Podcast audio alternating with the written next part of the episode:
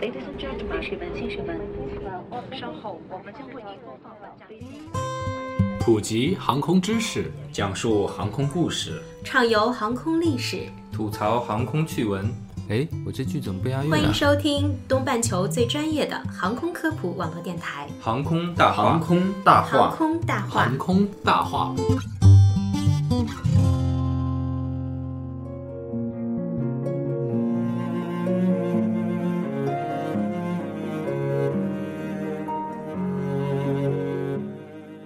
聊航空说大话，欢迎收听东半球最专业的航空科普网络电台《航空大话》，我是主播小六，我是石头，我是黑人，我是龙腾。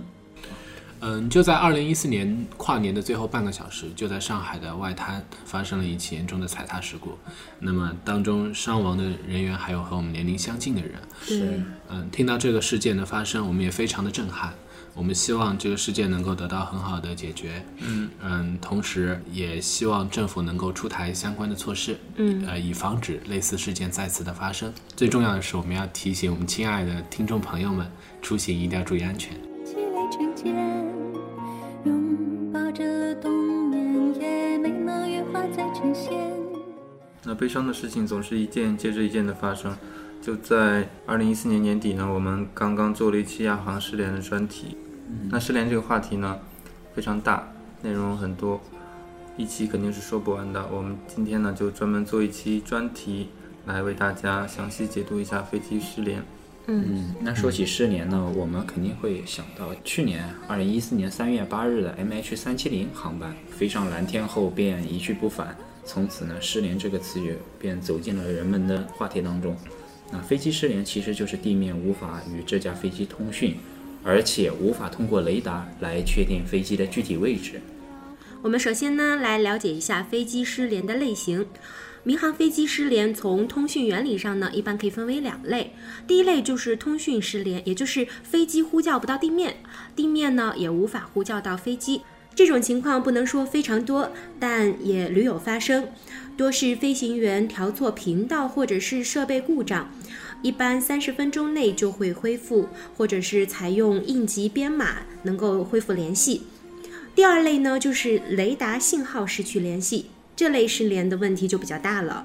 嗯、我们民航呢一般采用的是二次雷达。那什么叫二次雷达呢？它主要就是讲一次监视雷达与二次管制雷达，嗯，它们的结合。那一次监视雷达通常是指通过扫描获得回波来确定飞机的位置，但是它显示出来的是屏幕上的一个小光点，嗯，仅从小光点是没办法分辨是哪些飞机的，对。对。这时候就需要二次的一个管制雷达。嗯。呃，通过二次管制雷达，它会向空中的飞机一个个的发出问询信号。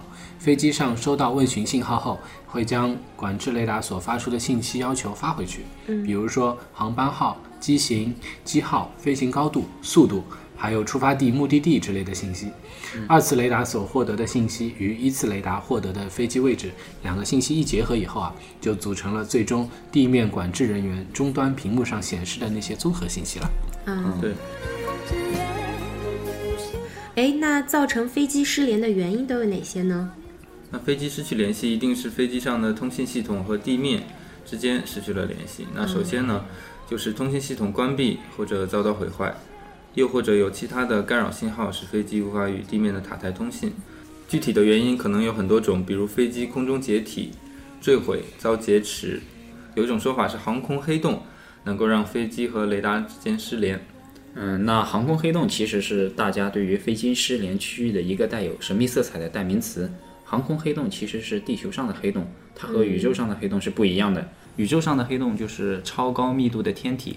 前段时间大家应该都看过那个《星际穿越》，嗯，对啊，讲的就是宇宙黑洞，任何物质都逃脱不了它巨大的引力。那航空黑洞呢，其实是一个区域，地球上的一个区域会对通信造成干扰，或者让通讯设备瘫痪。哎，是不是就是那个上次徐峥演那种无人区那个那种感觉？嗯，呃，一块所有的通讯设备都对对对嗯嗯，如果飞机呢进进入了这个特殊的区域，飞机发射的信号的装置就会被干扰或者根本发不出。雷达方面也接收不到飞机的任何信息，从而导致飞机的监控失效，不能完成定位功能。在选择飞行线路的时候，航空公司会尽量的避开这样的特殊区域，不能及时的给飞机发出正确的指令，那都是相当危险的。对，那其实马航飞机的失联到现在为止，都还带着一层神秘的面纱。对于航班和机上人员的搜寻工作呢，我们现在都还在继续着，而且大家也越来越迫切的想知道问题的原因是什么。嗯，尽管一架大型客机在海上凭空消失数天的消息令人错愕。但可以肯定的是，马航三七零航班并不是第一次让人们面对浩瀚大海无计可施。对，就在二零零九年，法国航空公司 AF 四四七航班几乎以同样神秘的方式消失在雷达屏幕上。其实，这个法航四四七在失事前也没有发出过求救信号，啊对对吧？嗯，那当时呢，这个航班位于海上，而且呢，也是在巡航高度上飞行。法航的失事航班与马航的失联飞机呢，有诸多的相似之处了。嗯，法航失事的空客 A 三三零飞机和马航这次失联的波音七七七客机，同样是比较先进的飞机，执行的也是都是远程的航线。除了两种飞机的载客量有些差别外呢，性能上的差别并不大。与此同时，两起事件也有诸多的不同之处。嗯，法航通过 ACAS 系统在失事以前的四分钟就发出了接近于二十四条的一个事件报告，就是它的系统就已经报警。嗯呃，而马航飞机上也装有该系统，但马航方面至今尚未表示是否收到了该系统发出的信号。此外，法航航班失事的首要原因是遭到了当时恶劣天气的影响，嗯而马航失联飞机飞行路线上的天气条件其实是似乎是很好的。对，嗯，是啊。那后来搜救小组用了五天的时间，才发现了法航飞机的残骸。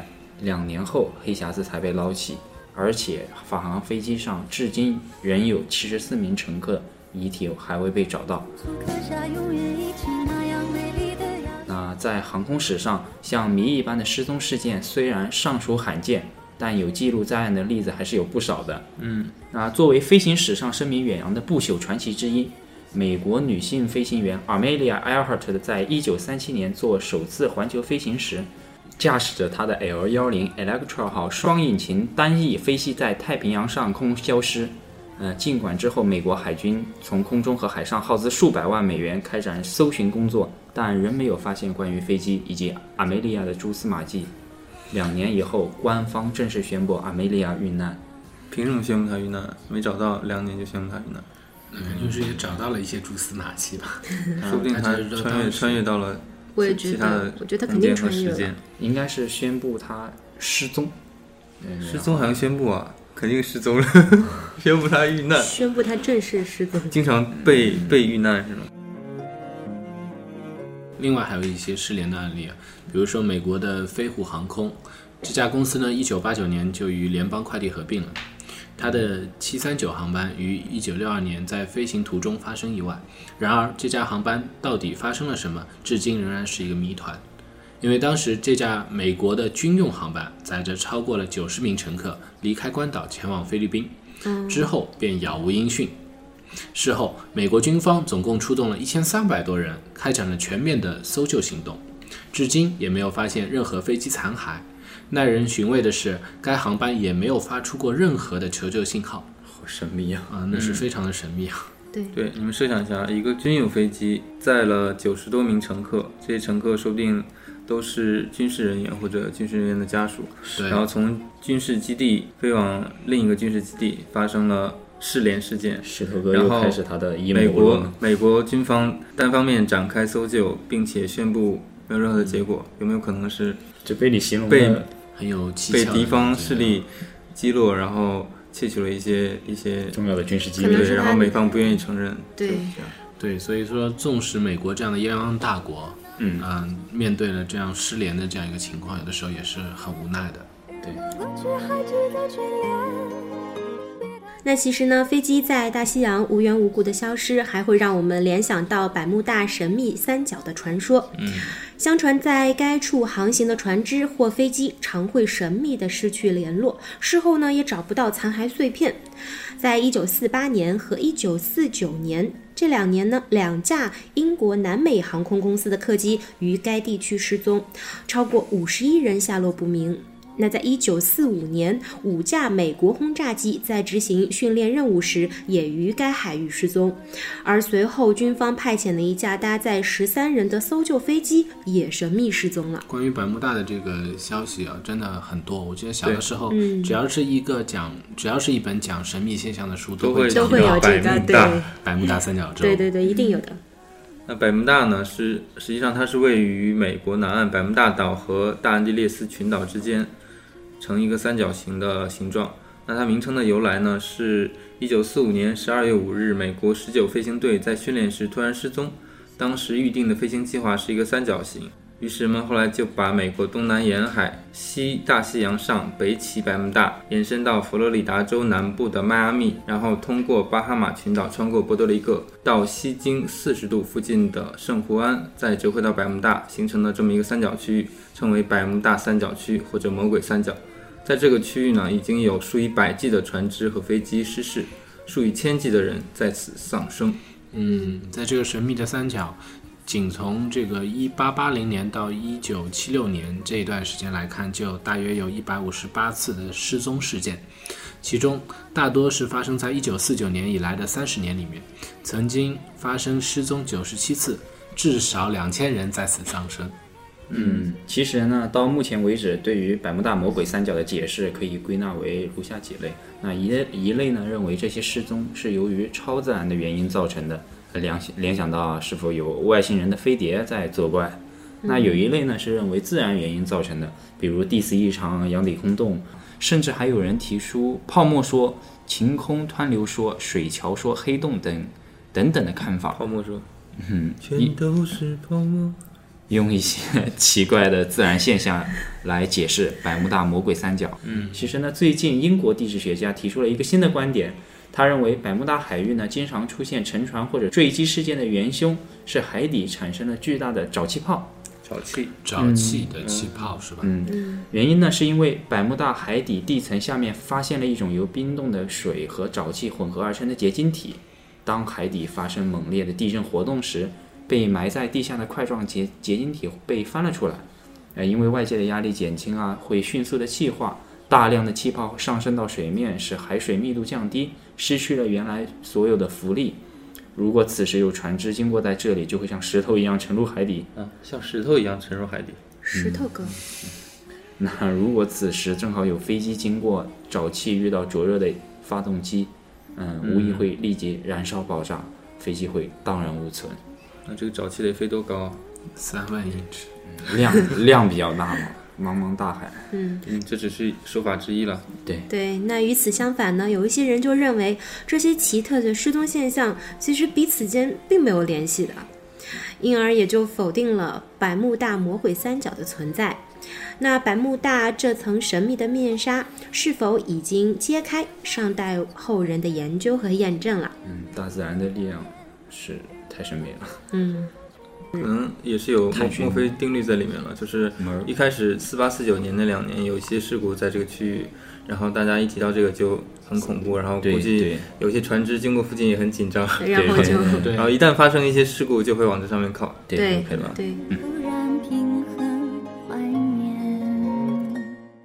如果发生飞机失联，我们肯定想尽快的找到飞机的下落。我们经常听到新闻里提到飞机黑匣子，那到底什么是黑匣子呢？我们就给大家科普一下。黑匣子学名是航空飞行记录器，是飞机专用的电子记录设备之一，里面装有飞行记录数据器和舱声录音器。飞机的各机械部件和电子仪器仪表都装有传感器与之相连。它的重要作用呢，在于它能把飞机停止工作和失事坠毁前的半小时内的所有的技术参数和驾驶舱内的声音记录下来。需要时呢，可以把所记录的参数重新的回放，供飞行实验、事故分析之用。与此同时呢，黑匣子是非常坚固的。它一方面具有极强的抗火、耐压、耐冲击震动的能力，另外一方面它还耐海水或者煤油的浸泡，嗯、呃，抗磁干扰等能力。即使飞机完全损坏，黑匣子里的数据记录，呃，也基本上能够完好的保存。世界上大部分我们现在已经知道的空难的原因啊，都是通过黑匣子找到并分析出来的。嗯嗯，通常情况下呢，黑匣子一般能够持续的发射信号大概三十天左右。因此，我们会一直在关注马航事件的时候，他们会争分夺秒的去寻找这个失联的黑匣子。对对对，嗯。那一旦三十天之内找不到黑匣子，后面再想找就很难，非常困难。所以我们刚看到法航是在两两年之后后五天、嗯。五天之内就找到了残骸，但是两年之后才找到黑匣子。对，谁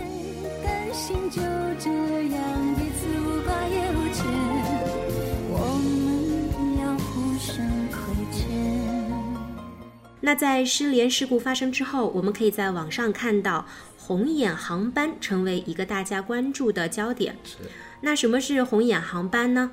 它其实就是夜间的班机，因旅客大都熬夜熬得双眼通红而得来的名字，也就是航空公司正常安排的夜间飞行航班。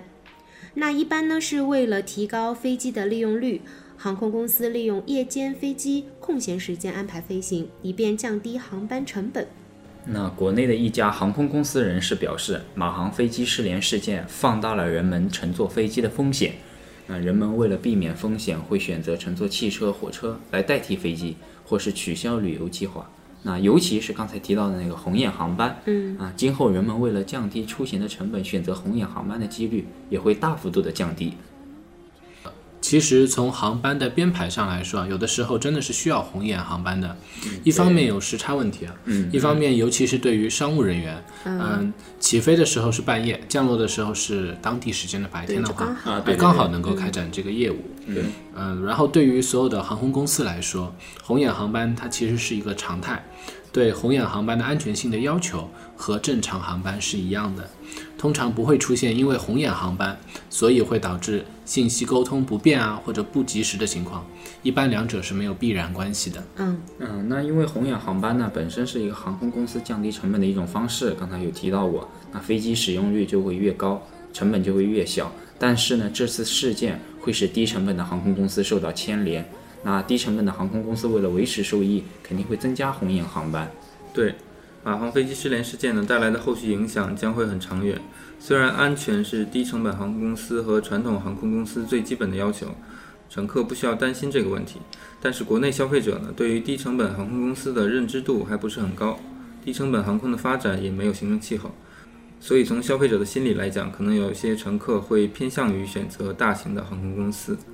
那你们会这样选择吗？现在还会考虑到是深秋航空还是东航、南航、国航，还是是红眼航班还是白天的航班，会这样考虑吗？我觉得，尤其是二零一四年发生了多起失联的事件以后啊，对更加对这些大的航班可能信心会更充足一点。对对对，嗯那我们现在实际上，这我们如果是出行是旅游的话，可能更多会考虑到一些这些安全的问题，因为自由度比较高。但如果是一些商务的话，比如说我一定要上午赶到另一个城市去开会，或者是当天必须要赶回上海，那就没办法，必须要选择红眼航班。是，但这也不用太担心，因为我们刚才也讲到了，其实就红眼这就是个航班来常说态，嘛，对吧？对他们的安全性其实是一样的是。一个嗯。本期节目到这里就要结束了。嗯，如果大家有什么感兴趣的话题，或者对我们的电台有什么意见或者建议，欢迎大家在微信公众号搜索“航空大话”，关注我们，和我们互动。那今天为大家带来的歌曲是《不再联系》，我是小六，我是黑人，我是石头，我是龙腾，我们下期见。再再见。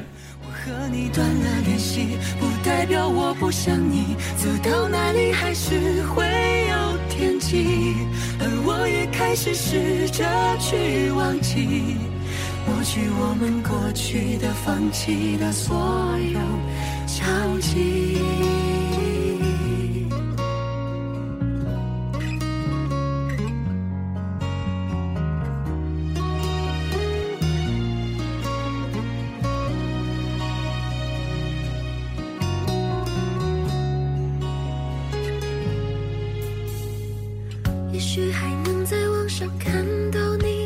消息也许我唱的歌还存在你的手机也许我爱你埋在心底变成秘密也许你想我的时候我也在想你。多少次我告诉自己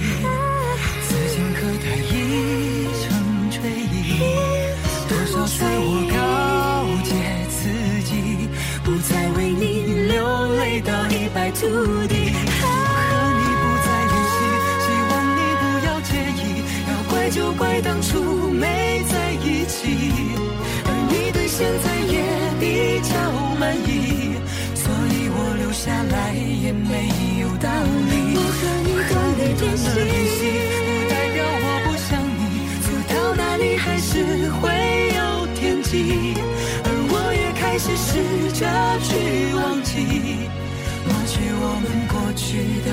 放弃的所有交集。我和你不再联系，希望你不要介意。要怪就怪当初没在一起，没在而你对现在也比较满意，所以我留下来也没